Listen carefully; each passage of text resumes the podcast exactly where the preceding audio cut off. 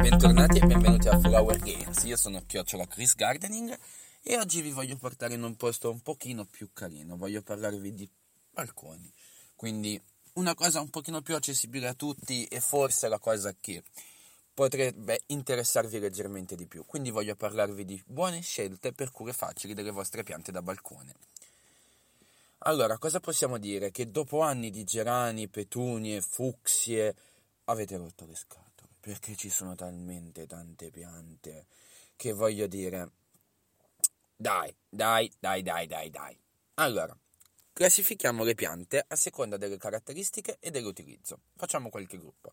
Parliamo di varietà estive annuali, quindi si seminano, si seminano a febbraio e marzo, ad aprile e maggio vengono trapiantate all'aperto e fioriscono verso la fine dell'autunno.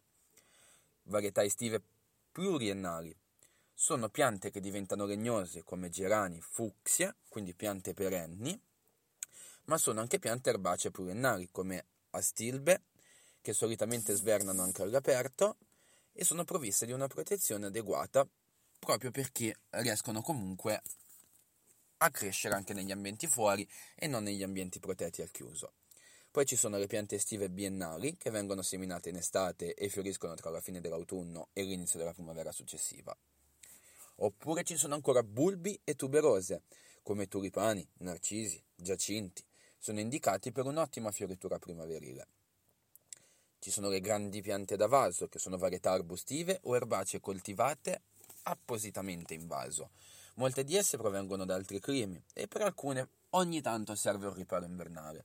Ad esempio, io in casa ho una zalea, la tengo sul terrazzo tutto l'anno, ma riparata dai venti, quindi sul cornicione del terrazzo c'è un muretto, prende il sole bene o male tutto il giorno, un sole leggero, un sole timido, però è riparo dai venti durante l'inverno e questo fa già tanto.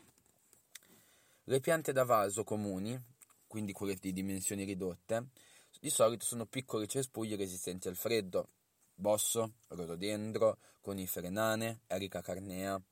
Ci sono varietà con un portamento particolare che può essere ricadente o rampicante e possono essere sia perenni sia annuali.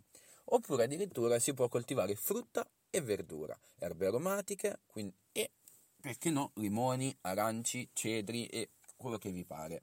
Se vi piacciono i pompelmi, ragazzi, metteteci anche il pompelmo. Io non, non, ve lo consiglio perché, cioè, beh, beh, beh, pompelmo. Ma, ma, ma, ma, come fare la giusta scelta? Quali sono le domande che dovete porvi per trarre la massima soddisfazione dal vostro balcone?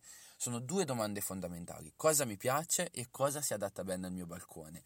Quindi evitate di fare un, un, un'esposizione, uno showroom sul vostro balcone perché le piante troppo strette in uno spazio ridotto si intralciano nello sviluppo e si rubano a vicenda la scena quindi avreste soltanto un gran casino davanti tutte le volte che aprite il terrazzo.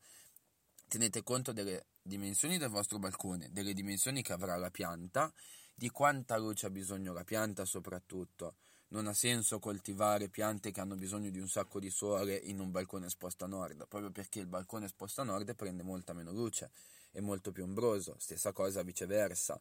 Quindi dovete vedere anche quanto è illuminato il vostro terrazzo, quanto quanta luce prende, quanto vento prende. Qual... Fatevi delle domande, quale può essere la pianta più adatta al mio balcone? Si trova in una posizione prevalentemente soleggiata o in mezz'ombra? Oppure ce l'ha durante il giorno, solo il pomeriggio o solo la mattina? È protetto dal vento, dalla pioggia?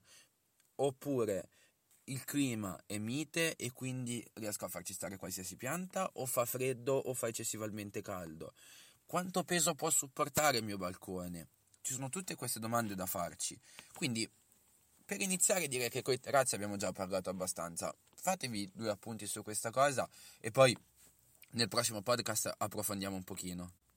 Vi ringrazio per l'ascolto, vi ricordo che potete trovarmi come sempre su Instagram a chiocciola Chris Gardening e vi auguro che gli alberi un giorno daranno ossigeno a voi che mi state ascoltando e lo tolga a chi non lo sta ascoltando.